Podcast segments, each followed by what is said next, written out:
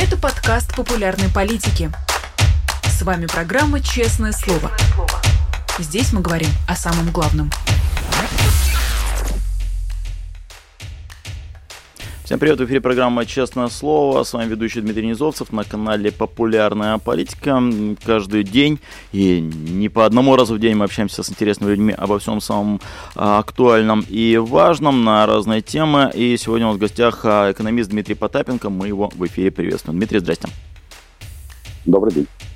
Да, спасибо, что подключились. Э, у кого-то еще раннее утро, у вас тоже утро, поэтому да, вдвойне спасибо, что подключились. А, вопрос такой, утро может быть и доброе, но не, не у всех оно а, приятное. Замерзает несколько российских регионов, замерзает несколько городов. Ну, новостей об этом много. И про Подольск, где прорыв э, года, как э, уже это стало мемом, и про Климовск, где национализировали котель, котельную. Можете ли вы сказать, в чем причина, почему зима в этот раз выдалась такой неудачной для коммунальной службы? Ну, здесь а, можно локально обсуждать а, вопрос, но я не вижу в этом особого смысла. Значит, mm. а, разговоры про изношенность на 40%, они, конечно, при, прекрасные и удивительные, но по, в конечном итоге вопросы должны быть а, куда более глобальны.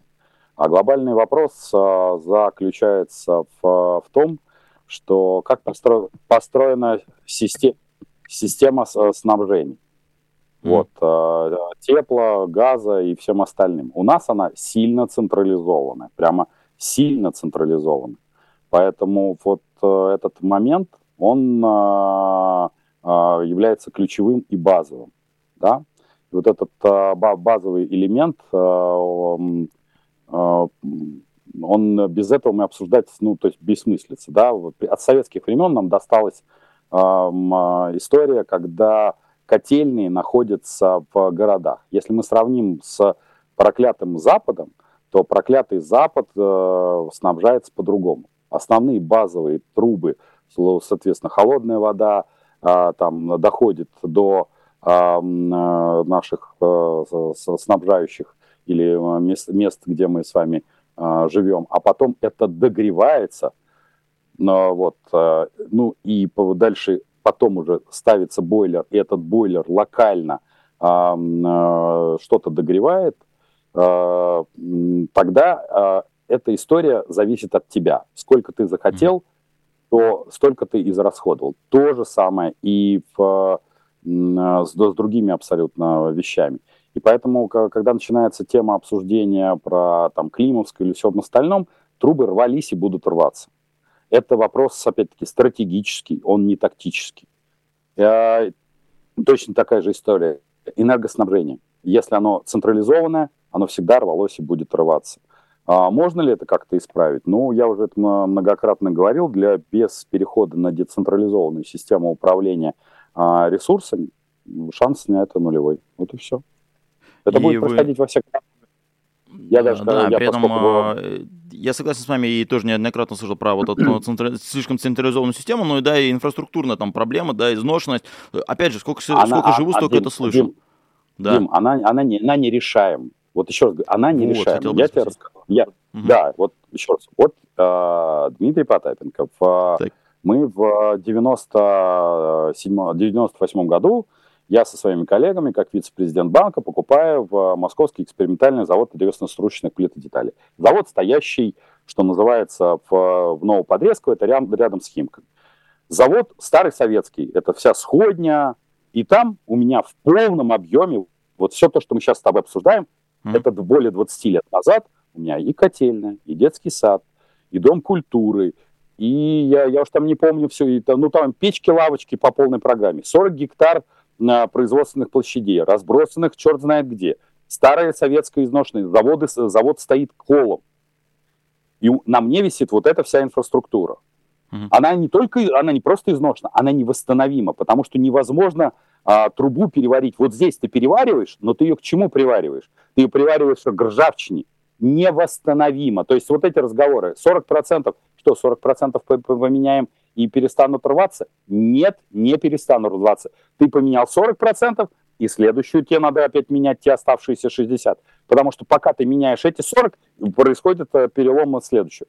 Еще раз говорю, без изменения стратегического, что новые ЖКХ открываются по другой формуле работы с э, ресурсниками, происходить ничего не будет. Объяснение, с другой стороны, весьма прозаичное.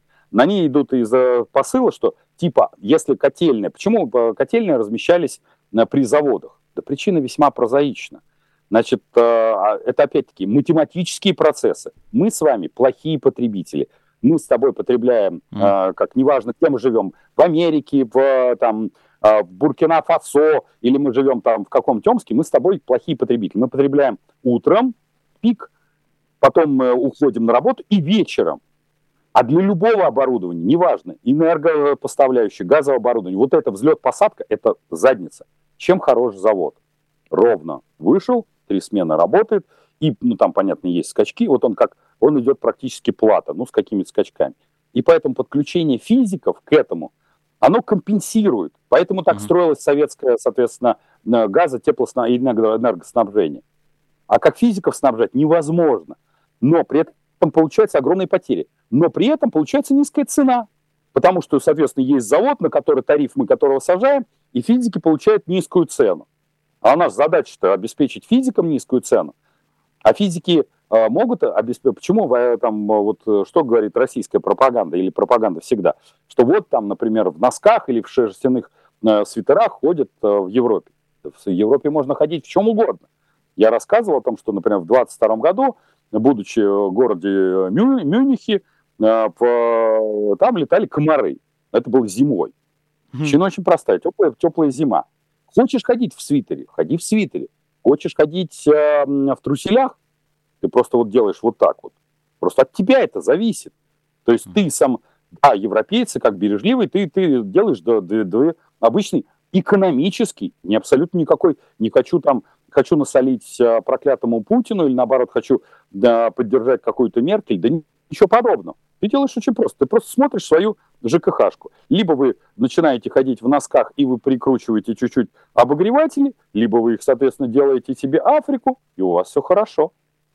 То есть тут вопрос это инфантилизма. Либо ты отвечаешь за свои расходы, либо не отвечаешь. Поэтому стратегически рвалось, рвется и будет рваться. И плюс тут да, надо себе понимать, что почему это никто не будет делать, как только что проговорил я, потому mm-hmm. что это элемент управления надо себе четко, опять-таки, проговаривать, то я вот осаживаю своих коллег, которые говорят, ну, вы знаете, ну как же это там люди, ну, надо же, чтобы не было возмущения населения. Еще раз повторюсь, прекратите воспроизводить идиотскую э, свою логику управления. Наоборот, чем больше я царь-отец, который все время у вас возникает, у вас возникают проблемы, не у меня, а у, там, у мэров э, или там сити-менеджеров э, отключаются в наших теплых кабинетах, отключается тепло. Это у вас отключается. А я, царь-отец, приезжаю и благосклонно вас разруливаю. Для меня это элемент управления. Вы всегда мне благодарны. Mm. Если этого не будет, то как вы будете меня уважать? А так я разруливаю ваши проблемы. Вот и все. А, понимаю, что от современных котельных в прямом смысле нагреться э, тяжеловато при нынешней системе, но возможно ли нагреться в переносном смысле, да, в Климовске стало вот известно, что а, посадили на начальника котельной, а, понятное дело, что, скорее всего, чувак был просто стрелочником, но вообще эта схема а, не сильно, сильно централизована, вот эта схема, она дает возможность нагреться тем, кому, тем, кому нужно. Ну, скажем так, а, как бы это попроще сказать. Дело в том, что в России, с учетом а, существования Басманного, если надо что-то переделить, не обязательно ждать низкой температуры. Ну, то есть, э, э, да, да, в целом этот повод можно использовать для какого-то конкретного локального случая, но ежели, в общем-то, нужно что-то отобрать, ну, еще раз, Россия феодальное государство, управляемое генерал-лейтенантами. То есть басня Крылова «Ты виноват лишь тем, что хочется мне кушать», сказала в темный лес ягненка поволок, она никак не поменялась. То есть не, не надо это ставить как бы во главу угла, что нет, если надо что-то отобрать, у вас отберут и без морозов, и, и с теплом отберут. Ну, то есть, почему? Mm. Да потому что я так сказал. Почему? Потому что я так могу. А вы можете, кстати, подать в суд. В Басман. А, друзья, можете писать свои вопросы Дмитрию Потапенко. Некоторые из них вижу, что-то из них э, спрошу, а, что кое-что постесняюсь, потому что тут есть и жесткие вопросы. А, если говорить про холода, Путин побывал на Чукотке, сказал, что сбылась его мечта. Теперь он побывал во всех регионах, как э, говорит Дмитрий Песков. И при этом там из разговоров с теми, кто с ним встречался, запомнилось, что Путин им сказал, что говорит, э, Чукотке, на Чукотке можно развивать туризм, и туда можно приезжать пару месяцев в году точно, а ему какая-то женщина угодливо сказала, я вас поправлю, не два месяца, а можно круглый год приезжать, у нас тут прекрасно. А какой-то потенциал Чукотки и вообще этих краев а, северных для, для туризма, вы верите? Верю. Почему нет кур курорта как это, Балтийского, Охотского и прочих морей ждут вас, поэтому, ну, в целом, почему-то нет. Ну, как знаешь, она, она правильно женщина сказала, приезжать можно всегда.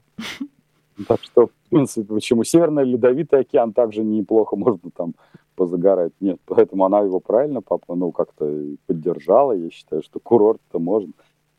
Круто, кто-то находит крутоту, ездят действительно там э, на север, да, есть там туры в, в Антарктиду, не невероятно дорогие, но тем не менее есть, и кто-то там себе ставит галочку. Я в Антарктиде был, а в России это не может стать источником там дохода рекреационных ресурсов, чтобы кто-нибудь туда ездил. А, какие могут быть препоны? Тоже там круто. Я был на Чукотке, ставишь галочку. Знаешь, а, у меня просто была хорошая, наверное, юность. Я был на Бодайбо и на Колыме, mm. и на всех, и в Воркуте, и всех остальных Бодайбо — это в районе Байкала. Угу.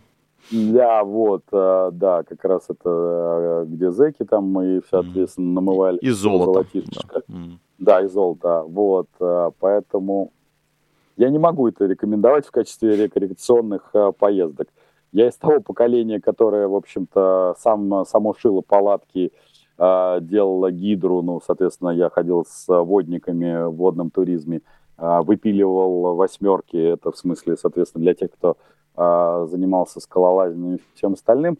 И я, возможно, я очень давно постарел, я постарел, наверное, лет в 20, я никогда не считал, что это нормально, когда ты делаешь снарягу сам, то есть я это время помню, знаю, практикую, но не считаю, что это нормально, когда ты преодолеваешь какие-то усилия для того, чтобы посмотреть красоты Байкала, Алтайского края, вот э, терпишь вот эти все неприятности, да, безусловно, природа прекрасна и удивительна, но я за то, чтобы а, туризм а, не был а, через боль, а, страдания и все остальное. Я за то, чтобы как-то все будущие поколения все эти красоты могли посмотреть без э, каких-то э, вот этих э, издержек. Поэтому, сори, mm. я давно за цивилизованный подход к любым красотам. В целом в России, если не говорить только про Краснодарский край и те места, где жарко, есть потенциал, на ваш взгляд, туристический, куда можно было бы поехать и что посмотреть? Может, у вас Дим, да не в этом дело. Да, не, смотри, не в этом дело. Не, про комфорт Значит, я понял. А, да. да, проблема, mm. она глобальная, заключается в том, что для, вот, условно говоря, почему мы не можем, условно, там, из, а, как это я называю, курорта Краснодарского Крыма сделать то же самое, что Турция? Потому что это сложный инфраструктурный процесс. То есть локально мы можем совершенно спокойно, точно там, мы найдем гостиницу, мы найдем э, красоты, куда можно поехать, но когда мы возьмем, а, соответственно, средний арифметик, наши граждане, они не плохие, не хороши. Они э, такие же, как и европейцы. Никто не хочет вот этого преодоления. Ты работаешь или зарабатываешь деньги для того, чтобы не преодолевать, а достигать. Чтобы у тебя вот этот пакет, так называемый пакетник, чтобы он был тот же самый на Байкале. Чтобы тебя привезли, увезли, довезли, покормили – чтобы туалет был теплым, соответственно, чтобы ты ходил не по тропкам, а тебя сопровождал, что помимо основной программы ты мог набрать, как в Турции, соответственно, выбрать такой длинный каталог, и то можно было проехать на какой-нибудь лодочке, посмотреть кожаную фабрику, еще какую-нибудь требуху, которая тебе нафиг не нужна, но mm. это выбор. И ту, туризм, он должен вот именно такой. А поскольку э, у нас вот это все как Тришкин кафтан, то есть у нас по отдельности, можно выбрать, говорю, гостиничку, можно выбрать э, какой-то замечательный. Поэтому туризм у нас развивается принудительным методом. То есть, когда ты не можешь позволить себе условную, абсолютно дешевую, абсолютно ничего из себя не представляющую Турцию с точки зрения вот этого пакетного туризма, то как только ты свои доходы как-то у тебя поднимаются до этого уровня, ты едешь в Турцию. Раньше была точно такая же история, пока не закрыли. Это поездка, например, в ту же Чехию. Чехия mm-hmm. была очень дешевая, соответственно, российский э, курорт. Карловый Вар это был, по сути дела, курорт советских времен, передрифовал в Россию. Сейчас, ну, это все закрылось. Но это нормально а, не хотеть в, при туризме напрягаться. Ну, для чего ты вджобываешь 24 на 7, чтобы потом еще две недели ты как это ударным трудом преодолевал чего-то. Поэтому нормально чилить, нормально расслабляться, нормально быть ленивым, а mm-hmm. тем более уж в свой отдых. Они, и абсолютно ненормально, да, давайте соберемся и как это, как то, как социалистическое соревнование будем преодолевать. А так и э, действительно и на Алтае есть что посмотреть, и действительно съездить э, в Карелию, прекрасные места, и э, съездить и на Дальний Восток. У нас много чего. И в Екатеринбург есть, и Казань прекрасна, и Новосибирск. Но поскольку все это носит Тришкин и Кафтан, то у нас, э, ну, у нас э, исторические центры убиты. Ну, вот что далеко ходить? Екатеринбург, прекрасный mm-hmm. промышленный город. Но взяли, по сути дела, весь э, центр сравняли, везде понатыкали на бизнес-центров и торговых центров. А всюду, по сути дела, на застройку классическую, да, она обветшалая в свое время. Ее просто, по сути дела, центр ушел. А везде, да, безусловно, был тот или иной вот этот островок, центр, который надо не просто беречь, холить или лелеять, делать заповедные зоны там без автомобилей, без ничего, куда завлекать а, в том числе туристов. У нас такой сплошь и рядом. Вот я был как раз а, там, где было холодно, в Пензе также вынесло трубы. Но вот улицу Московская прекрасно и удивительно. Вот ее как-то подсобрали. Но хочется сказать, а дальнейшее-то вот дальше, кроме улицы Московской, есть же там исторические локации. Я уж не говорю про, как это, где как это, дуэль Лермонтова. Но вот между ними перемещаться же, это же трешак. То есть нету связности mm-hmm. вот этого инфраструктурного посещения. Вот в чем основная связность. Э, я, да, соглашусь. У меня было огромное впечатление от посещения Плеса, потрясающее место и все такое, много воспоминаний. Но одно из воспоминаний, что ночевать пришлось-то не в Плесе, пришлось даже не, не в этой области, а в соседнюю поехать, чтобы заночевать и найти что-нибудь там э, за, за пригодные, не крышесносные да. цены, да, чтобы там переночевать. А так все э, черти как. А так ну, место вот, невероятно вот, красивое, вот, да. Вот я и говорю, связности нету. То есть вот это угу. вот слово, что мы получаем условные пакетники в Турции, мы получаем связность. А, то же самое Египет. Ведь Египет, если разобраться, то в целом, господи, пустыня, грязь. Но тебя вот эту связность тебе mm-hmm. делают так, что у тебя картинка в целом вот этой пустыни, вот этих попрошающих детей, она воспринимается как-то так боковичком. А тебе кажется, что у тебя отельчик, у тебя какой-то риф, у тебя какие-то там пирамиды, какие-то верблюды, какое-то сафари, и ты вот этой нищеты, как бы ты ее проскакиваешь. И вот, mm-hmm. э, вот а, э, а это же э, за счет, а, я уж не говорю про то, что перелет у тебя, а за счет чего? Перелет субсидируется, отели субсидируются, или там у них э, серьезные налоговые послабления.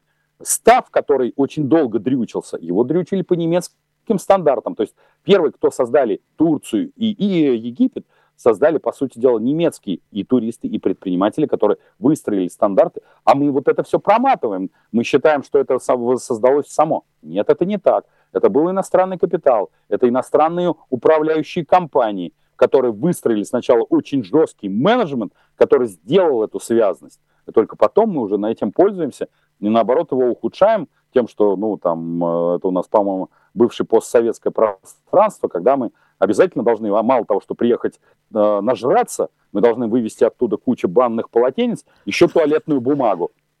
И ты такой, блин, ну точно, то вот туалетную бумагу, когда закладывают в, в или там Беллиса наливают в бутылочки, с собой везут, или крема какие-то, ты думаешь, что? Слушайте, вот правда, вы поехали за 3-9 земель, чтобы потом бутылочки перелить крема, которые, ну, ну, хочется сказать, люди, дорогие мои хорошие, действительно вы заплатили, вы долго работали, но вы чуть-чуть, вот малипучное уважение к себе, к себе. Отель-то там, кто-то с вами посрется, кто-то не заметит, э, как вам кажется. Но по большей части к вам будет отношение, вы формируете отношение к себе, как к нации, как к государству. Ну, такое пренебрежительное. При том, что вы пренебрежительно к этим туркам, э, египтянам и всем остальным – но при этом ведете-то вы себя, ну, ну, хочется сказать, ну, вы вроде как бы прям по велик, вели, величие нации обозначаете. Величие культуры, Пушкина, там, Леси Украинки или еще кого-то, но ведете-то вы себя как?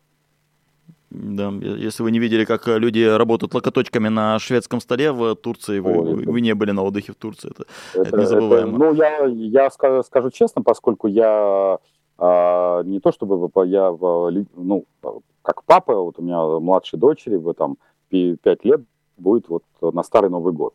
Поскольку я папа многодетный, я, естественно, все эти этапы э, Турции э, проходил.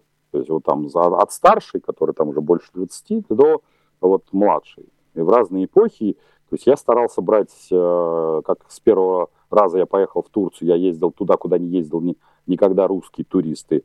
Это был 90 какой-то лохматый год в Кушидасы. Мало кто сейчас туда ездит, туда ездили турки. Я старался ездить туда, где были немцы, именно по, по той самой причине, что вот, я не воспринимаю, тебе что, пожрать не хватает? Да что, дети э, прямо голодают? Вот прямо, прямо ты туда едешь, и все, ты, если придешь к последней раздаче, там, дитё у тебя там э, за две недели как-то схуднет, ну, поэтому, конечно, как мы себя ведем, это, ну, трэш-трэш. Поэтому, ну, даже, даже в пяти звездах, даже 5 плюс, там какие-то, как они себя называют, все равно приезжаем и ведем себя как из голодного края.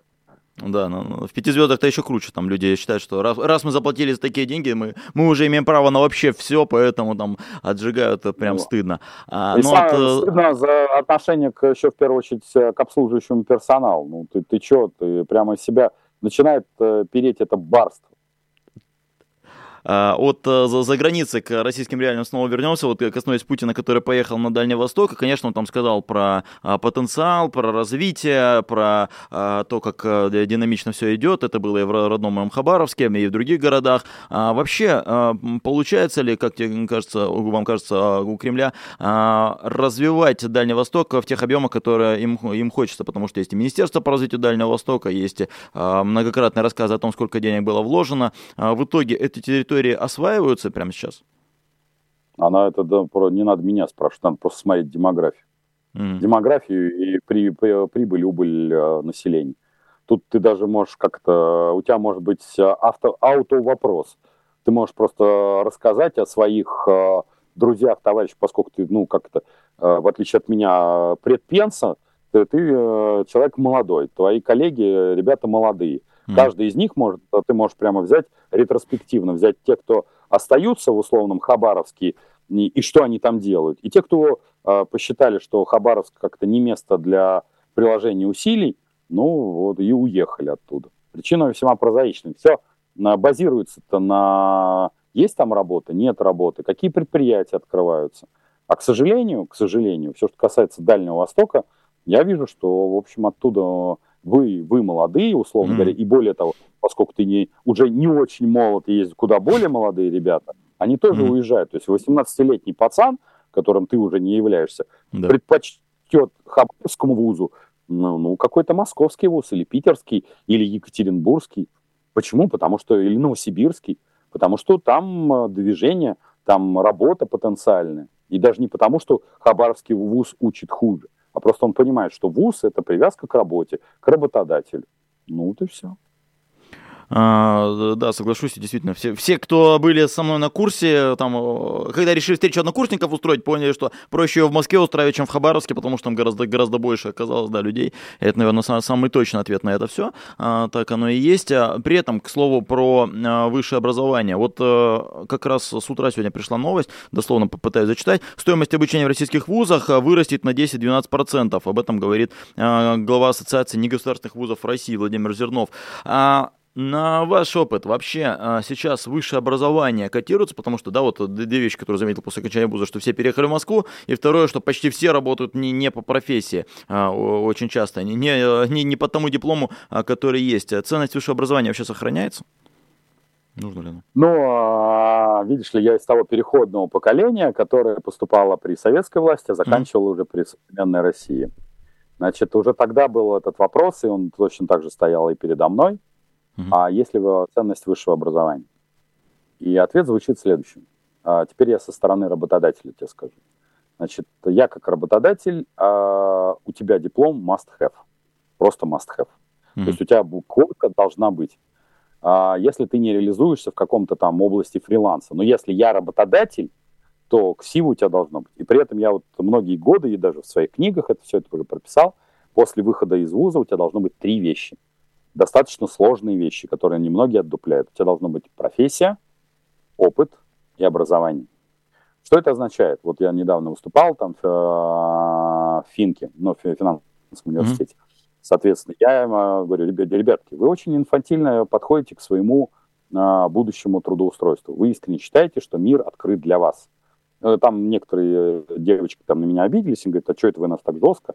Я говорю, ребят, я не жестко. Жестко будет к вам относиться рынок. А мне все равно. Вы меня спрашиваете, как вам дальше жить и почему ваш диплом вы можете спустить в Шредер, а я об этом говорю лет 15. Причина очень простая. Ваши места уже заняты. И заняты mm. теми людьми, которые работают за более низкий прайс. Люди, которые приехали зачастую из, да, это гастарбайтеры или из сопредельных стран. А рынок труда, он таков, что нет никаких квот. Если вы думаете, что мир э, вообще глобализован, и там проклятые штаты, где там платят 12 или там 20 долларов в час, э, он существует по этим 20 долларам, да ничего подобного. Там 6 миллионов э, гастров, которые работают вне кассы. И то, там точно такой же рынок труда медицинского э, персонала, труда строителей и всех остальных, которые точно, точно так же вымещают так называемую титульную нацию. И поэтому э, относиться к образованию как к продлению детства, к сожалению, у нас относится как к продлению детства, у нас образование полностью, я подчеркиваю, полностью, как работодатель могу сказать, оторвано от реалий рынка. Оно является такой синекурой. И даже когда меня вот приглашают, условно говоря, почитать лекции, я понимаю, почему, например, э, я не могу задержаться там на курс. Потому что 90% того, что я рассказываю или буду говорить, будет противоречить тому, что читает классический а, преподаватель. Более того, вот мы вчера с одним из а, докторов а, проговаривали это, я с ним часто встречаюсь в эфире, он очень-очень государственник-государственник, он говорит, что так это уже давным-давно превратилось в синекуру, а, то есть науки в том виде, в котором она является как исследовательской науки, она прекратила свое существование очень-очень давно, лет 10-15 назад. И поэтому вузы не имеют никакого отношения, с одной стороны, к экономике, но при этом вуз – это показатель для меня, как для работодателя, не, вашего, не вашей профессии, а это навык того, что вы умеете приобретать знания. И поэтому три вещи, которые вы должны получить – опыт, образование и э, профессия. И при этом это означает, что уже я это говорил и буду говорить, со второго курса минимум вы обязаны работать. Именно работать полноценно. И не надо рассказывать о том, что ну как же я буду еще учиться. Я э, был раздолбаем, я очень плохо учился, и первые два курса я, по сути дела, сильно пропускал. Но за счет этого я с, 90, там, с 92 -го года у меня есть э, там трудовая книжка официально. Несмотря на то, что до этого я уже там как-то был с первую печать, я зарегистрировал, по-моему, в 94-м. До этого я работал без печати. Вот и все. Э, самое, да, демотивирующее, что э, Потапенко, на самом деле, не учился. Сейчас смотрят нас э, ученики, студенты и думают, там, учиться или нет. Смотрят, вы вроде как успешные, а особенно там, да, не, не вкладывались в это самообразование. Ну и вообще, ваш прогноз, думаете, институты будут отмирать потихонечку? Будут сокращаться? Нет, они, они, они будут, ну, это синекур, это отдельный вид, mm. это, это, это отдельный вид бизнеса. Так, почему возникает большой так называемый альтернативный, там, какое-то инфо-цыганство, кто-то и там mm. это все это историю подгоняет, но именно потому, что практических навыков в ВУЗе, то есть ВУЗ должен дать, вот я учился 6 лет, вот совсем недавно я получил очередной MBA, два, вернее, MBA, один в э, Московской финансово-юридической академии, другой MBA в Key West University штата Флорида. А, я когда даже писал э, вступительное эссе, при том, что я старенький, помню, мне 53 года, вот, я всегда, я, ну, это было, знаешь, не очень комфортно, знаешь, когда ты э, там какой-то курс проходишь, а преподаватель тебе, преподаватель тебе говорит, более молодой, он говорит, вы знаете, Дмитрий, я там по вашим книгам, что называется, образовался. Я сразу писал в вступительном эссе. Моя задача не получить там какие-то оценки, даже можете поставить мне априори 3 балла, и я вполне устрою. Мне понять, как на программах MBA, какова методология преподавания, чтобы мне, как уже работодателю, понимать, почему получается такой продукт в виде человека, который приходит э, с дипломом MBA. Вот, и это, это просто синекура, конечно. То есть надо не тешить себя иллюзией, к сожалению, синекура и останется. так, по большому счету, если с точки зрения экономики абсолютно, вузы можно лет на 10 закрыть, и ничего не произойдет. А, но при этом, насколько я понимаю, это все не стыкуется с мировым опытом. То есть э, действительно есть престижные Конечно. вузы, которые там Гарвард и Оксфорд и все остальные а туда идут. Почему у нас не так? Why Russia fails? Не-не, это не Why Russia fails. Там а, ведь сама логика образования, она просто построена неправильно. Да, mm-hmm. э, логика образования в проклятой буржине, во-первых, там частное образование. Оно, mm-hmm. а, то есть кто-то оплачивает эту всю историю. И это не вопрос как и поиска каких-то спонсоров, которые пытаются у нас сделать. Там, по сути дела, образование, оно, по сути дела, профессиональное. То есть сначала есть некая когорта э, финансово-промышленной группы, которая чехлит, она отбирает лучших студентов и всасывает его в себя. То есть это, по сути дела, такие вузы при финансово-промышленной группе. Есть ли у нас такое? Есть у нас. У нас огромно, практически все, а, вот а, весь список Forbes, если мы его начнем разбирать не с точки зрения, там, а вот они там яхту купили, вот это все э, херню любят у нас поразбирать, я это ненавижу, а начинают разбирать там, например, социально-экономических программ, в том числе обучающих программ. При каждом абсолютно финансово-промышленной группе, или, как любят говорить про олигархи, есть несколько вузов или несколько кафедр, но, как правило, они на уровне кафедр. И по большому счету, весь остальной вуз вот можно как раз отпочковать, разобрать, потому что большая часть там, не знаю, в каком-нибудь вот ну, вот мы вчера как раз с этим доктором разбирали, что в педагогическом вузе какого-то забора Задерищенского города есть кафедра, а, целая кафедра политологии. Он говорит, ну как, вот забор Задерищенский э, город, а, вот педагогический вуз, кафедра политологии, человек выходит сначала с дипломом, а потом становится еще и доктором политологии в этом Заборозадерищенском городе. И он там с, с этим дипломом ходит. То есть, а поскольку у нас нет привязки образования к экономике, оно поэтому так и развивается. Почему там по-другому? Потому что там образование частное. А у нас считается, что образование должно быть, ну, это опять-таки синекура. Тогда не будет Министерства образования, не будет Министерства просвещения. То есть, представляешь, если, не дай боже, мы перейдем на э, систему э, проклятого супостата. И что? Представляешь, сколько людей столько лишится работы? Нахрен это? Зачем же ты устраиваешь такую революцию, переворот? Но на самом деле это правильная история, когда образование должно быть востребованным. Но тогда а, количество выпускников вузов сократится ну, раз в 20-30, даже не в 10. А, меня поражает только, что вы говорите, что образование должно стать частным, оно, оно там частное, а здесь нет, потому что, ну сколько уже, больше 30 лет, да, вот э, есть э, платные вузы, и люди там учатся за деньги, то есть есть определенное количество бюджетников, но огромное количество платников, и все равно мы не перешли на какую-то более-менее капиталистическую, в хорошем смысле, э, систему образования не перейдем. Академиков куда ты денешь? Ну, опять-таки. Кто вот, я вот, я тебе сейчас это произнес, э, условно говоря, вот э, могу ли я быть э, преподавателем, скажем, какого-то курса? Да, могу. Я могу даже возглавлять кафедру, потому что, условно говоря, какая-то финансово-промышленная группа может абсолютно через меня сформировать свою и программу обучения, и подбор преподавателей и практиков. И, соответственно, лабы, которые просто лабы ради того, чтобы студенты там а, два проводка воткнули, а как раз а, предметно, чтобы эти лабы рассматривали химические или там физи физические процессы, которые впоследствии будут применяться на каком-то а, производственном процессе. Могут. Но большая часть курсов, большая часть программ сформированы а, типа победа сферического коня в вакууме. И поэтому, условно говоря, будет один вузик, э, состоящий из а, практиков. И тогда, кстати, задастся один очень важный вопрос. А какова роль России и экономики России в мировом разделении труда? Какова роль российских ученых? Почему у нас теоретические или фундаментальные науки развиваются хорошо? Там, условно говоря, вот разработка графена. Это фундаментальная наука, это фундаментальные изобретения. Но эти ребята не вернулись в Россию. А у нас за все 100, больше, чем 100 лет, у нас вот как раз коммерческого приложения – а, тех или иных фундаментальных разработок физическую экономику не происходит. И это не fail э, российской науки. У нас прекрасная наука, еще раз, базовая. Но это fail э, перехода из Российской империи, где у нас э, была Академия э, наук, соответственно, переход, вот, вот как это, подкладывание науки под политические, соответственно, тренды. Мы наследники этой всей фигни.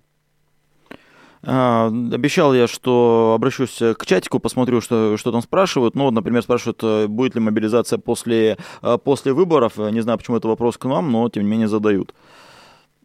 С точки зрения цифр, мобилизация после выборов бессмысленна. Поясняю, в этом году мы встали в, в тот год закона, когда мобилизация под ружье значит, может встать мужчина с 18 до 30 лет.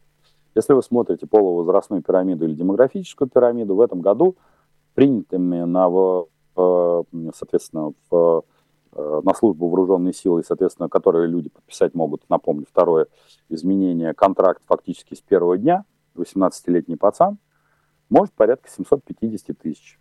Внимание, вопрос, нужно ли э, за ленту заводить 750 тысяч?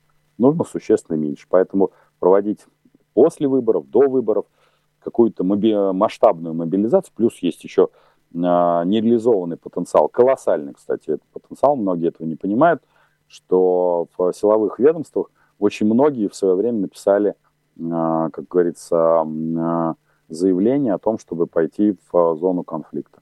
Поэтому, в общем, никакой специальной как-то волны мобилизации проводить не нужно.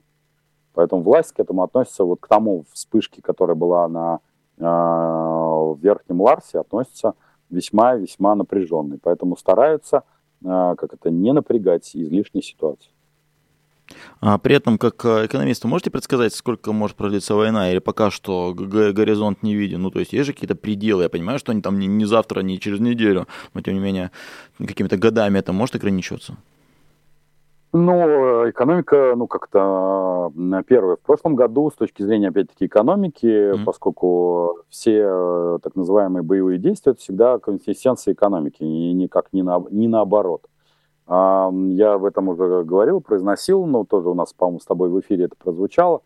А, мой э, издатель, перед, у меня две исторические книги, она называется одна э, «Жестокая экономика», а другая «Безумная экономика». Вот он написал, что, значит, жестокое кончилось, осталось только безумное. Это правда?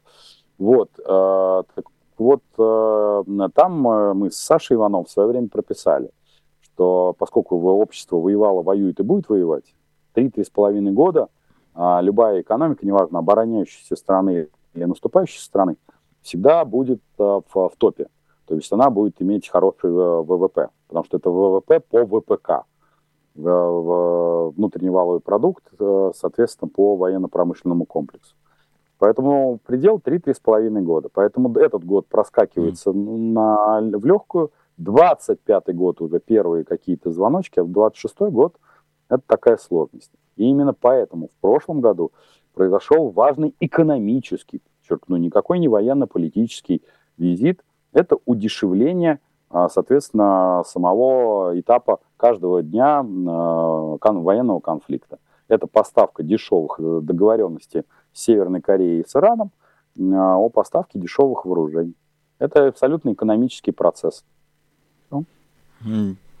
И э, это тоже, да, так, то есть война это тоже часть мирового капитала. Обычно там от, э, а, от КПРФ это слышу от представителей, но не, от левых, не, не, ну, это, вот, это не, а. не, это фигня, это не про мировой капитал. А, любые, э, это, э, это социальный капитал. Любые, вот почему я говорил про исторические книги, любое mm-hmm. напряжение любого общества куда выгоднее, если ты являешься а, правящей, неважно, партией или правящей верхушкой, даже если это очень-очень супер левые, любые свои просеры, я буду называть это так, выгоднее спихнуть на то, что это не я, извините, не я мудак, не я мудацкое управление, а вот э, есть какое-то зло, вот там вот Америка, э, Турция, э, Россия или еще где-то, что вот это мировое зло, в нем проблема, и вот давайте мы вот на них все спишем, там, Северная Корея, это на Америку, которая, где там Америка, где там Северная Корея, вот такая мылепущая, нахрен ты кому там уперся? И вот из-за этого у тебя проблемы внутри. И поэтому ты всем в, в уши дуешь вот это дерьмище, что из-за этого у меня проблемы внутри, что там в Северной Корее там не доедают или жрут плошку риса, или нету теплого туалета. И точно так же это мир бегает, все политики бегают по одному и тому же циклу. Не хочешь признать себя мудаком, найди виртуального врага или его создай и расскажи, что это он мудак, и поэтому у нас проблема. Все. Извините, я рассказал сейчас всю мировую э, экономическую и э, стратегическую, как говорится, развитие политики вот в двух секундах матерном выражении. Сорян, можете э, запикать и э, отключиться от канала. Не, нормально. Э, не надо от нашего канала отключаться, что за... Наоборот. А, это только прибавляет еще какой-то хайповости. А, в догонку тогда, последний, наверное, будет вопрос, раз мы свернули на геополитику. А, сейчас обсуждают выборы президента России, но скоро начнут обсуждать президента США. Вам чисто, опять же, как экономисту, все зависит от американского бизнеса часто, ну или слегка зависит. Трамп выгоднее или Байден? На России абсолютно пофигу, по большому mm-hmm. счету, если брать, если убрать всю политическую на навеску. А, потому что российско-украинский конфликт для всех, если мы просто, ну тут ты а, больше специалисты, ты можешь а, там сделать на эту тему программу отдельную mm-hmm. на того, кто в, с точки зрения, ну, есть частотный анализ а, выдачи, например, англоязычных а, сайтов, СМИ, и можно проследить, где находится российско-украинский конфликт в топах или не топах. Я там на одном из, вот у меня на Потапенко прямом, я даже в превьюшке повесил частотный анализ, а, по-моему, прошлого года а, Гугла. И российско-украинского конфликта, и даже арабо-израильский конфликт, там, несмотря на то, что это был конец года, он там не особо котируется. Все живут вообще своими внутренними проблемами. А, поэтому для политического истеблишмента Российской Федерации – условно выгоден Трамп, но почему условно? Потому, что, опять-таки, в, сейчас уже очень давно, уже, ну, месяца два празднуется уже капитуляция Украины, а, празднуется, по сути дела, Херсон наш, а, Одесса наша и Николаев наш. Вот, и в этом контексте считается, что вот поскольку есть задержка с а, денежной помощью, что, соответственно, это типа тренд того, что это будет точно так, и э, там капитуляция Зеленского, она вот, в общем-то, на днях, а может быть, перед выборами Владимира Владимировича будет подписана.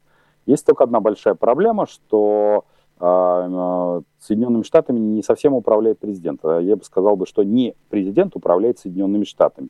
Он важная, значимая фигура, но при этом он является чиновником. А э, всеми странами Э, в том числе там, э, Евросоюзом, управляет э, бюрократия. У нее есть плюсы и есть минусы. И эта бюрократия, она как боржа. Если она взяла какой-то разгон, даже медленно, она туда будет идти очень долго. Это к вопросу, а будет продолжаться помощь Украине или не будет продолжаться помощь Украине? Помощь Украине будет продолжаться. Просто она может и видоизмениться по объему, по форме, но помощь Украине будет продолжаться. И связана не потому, что все хотят наказать кровавый режим Путина или, наоборот, поддержать Украину. Вот это тоже это другая, шизофрения, другая степень шизофрении, другой пропаганды. Совершенно по-другому. Каждый правитель рассматривает свою страну как прообраз этого конфликта. В каждой э, юрисдикции есть конфликтующие части. В Штатах э, постоянно кипиш э, Техаса, который говорит, что мы не Штаты, мы сейчас отделимся, мы отдельная страна. Напомню, Техас с точки зрения ВВП больше, чем вся Россия. Один штат. В, там, в Италии Южный Тироль говорит, нифига, мы не Италия, мы вообще там говорим на немецком, идите в дуб. В, в Испании постоянно Каталония говорит, да нет, вы идите в дупу, мы, соответственно, отделяемся, и все. И для всех вот эти конфликты, их все равно эти конфликты подавляются, простите, силовым образом. Э, сидит весь э, парламент Каталонии по полной программе. И все понимают, что если, не дай боже, что они просто съедут с темы поддержки а, соответственно, территориальной целостности, то как-то вот эти все территориальные конфликты, которые присутствуют по всему миру, тут же вот этот сепаратизм, он поднимет голову и скажет, ага, этим можно, ну и значит мы можем. И там начнется выяснение отношений, у кого пиписька больше. А там везде существуют какие-нибудь там сепаратисты, у которых есть автомат Калашникова, а, лодка в Сомали, а, пару ракет, и давайте мы там, соответственно, подожжем парламент. Оно кому надо? И поэтому все стараются, ну, условно говоря, да, не всех не все не встают на украинскую сторону и не встают на российскую. Всем хочется сказать, как это, как сидящим всем в дерьме, всем правительствам, не гони волну. Вот хочется сказать, так, заткнитесь оба, что называется, уже прекращайте ваш базар, потому что у нас тут свои начинают поднимать голову. Вот и все. А, последний вопрос задам, который вижу в чатике, но очень просит его задать. А, ждете ли сюрпризов от 2024 года? Вот как написано, так и спрашиваю, без уточнений. Я понял. Да, дорогие мои зрители, не люблю два праздника. Новый год и собственный день рождения. Причина очень простая. Человечество очень странное вот существо, просто невменяем. Мы не контролируем линию времени, но при этом с какого-то хрена нарезаем ее на какие-то куски. Мы считаем, что этот год высокосный, потому что там как-то накопилось какое-то количество времени, но не до конца на високосный. Вот 29 февраля будет, но у этого 29 февраля какой-то остается доли секундочки, которые на самом деле не 29 февраля, uh-huh. а реально 30 февраля. И поэтому, когда говорят, а вот будет ли сюрпризы, милые мои хорошие, вот ежели у меня сейчас болит горло, то, скорее всего, мне надо чуть-чуть подлечиться и дальше его лечить. И 24 год, там 1 января, не отключились все те процессы, которые идут. Поэтому ни от 23-го, ни от 24-го, ни 25-го, и ни на этой линии времени сюрпризов нет. Надо просто крайне внимательно обращать внимание на те старые, застарелые конфликты, старые болячки, которые есть в мире. Они не будут глобальной мировой войной, они будут проявлением тех старых конфликтов. Если вы были, если туп как дерево, родился Баобабом, то будешь Баобабом тысячи лет, пока помрешь. Песня Высоцкого. Ну, а если ты идиот, ну, в общем-то, ну, в общем, и завтра ты будешь идиотом. И вот э, как-то Дедушка Мороз волшебной палочкой типа балде не даст, и ты не станешь умным. Философски э, можно разбирать на цитаты. Спасибо большое, Дмитрий Потапенко, экономист и немножечко философ, был у нас в эфире. Спасибо, Дмитрий. До встречи. А, до встречи. Да, и, друзья, спасибо вам, что наш эфир смотрели. А отдельно спасибо Владимиру Абрамичу, который во время нашего эфира стал спонсором уровня новичок, и Тане Пекала, которая одно спонсорство подарила а, кому-то. Большое спасибо вам, что а, финансово поддержите популярную политику. Я же напомню, что у нас есть еще Patreon. А, там можно становиться патронами а, нашего канала. Делайте это и вы. Это не очень дорого, но а, невероятно приятно а, нам. Становитесь э, патронами нашими прямо сейчас, не откладывайте надолго. Ну и не забывайте, что на популярной политике помимо утреннего честного слова много еще интересных передач. Сегодня будет э, еще одно честное слово Нино Расибашвили с Дмитрием Пыковым. И еще одно честное слово будет, э, где, да, вот эти вот Нино слева, Дмитрий Быков справа. Еще Ира Алиман будет общаться с Марией Певчих. Это тоже всегда занятно и интересно. Будут утренние новости, будут вечерние новости, колонка от моих коллег. Ну, в общем, много чего интересного. Если вам канала «Популярная политика» сегодня мало, ну, спучите вечером а, канал Сергея Бойко. Там вечером тоже наверняка что-то интересное быть должно. А, почему-то мне так кажется. А я же на этом с вами прощаюсь. С вами был Дмитрий Низовцев. До новых встреч в нашем, и не только в нашем эфире. Пока-пока. Вы слушали подкаст «Популярные политики». Мы выходим на Apple Podcast, Google Podcast, Spotify и SoundCloud. А еще подписывайтесь на наш канал в YouTube.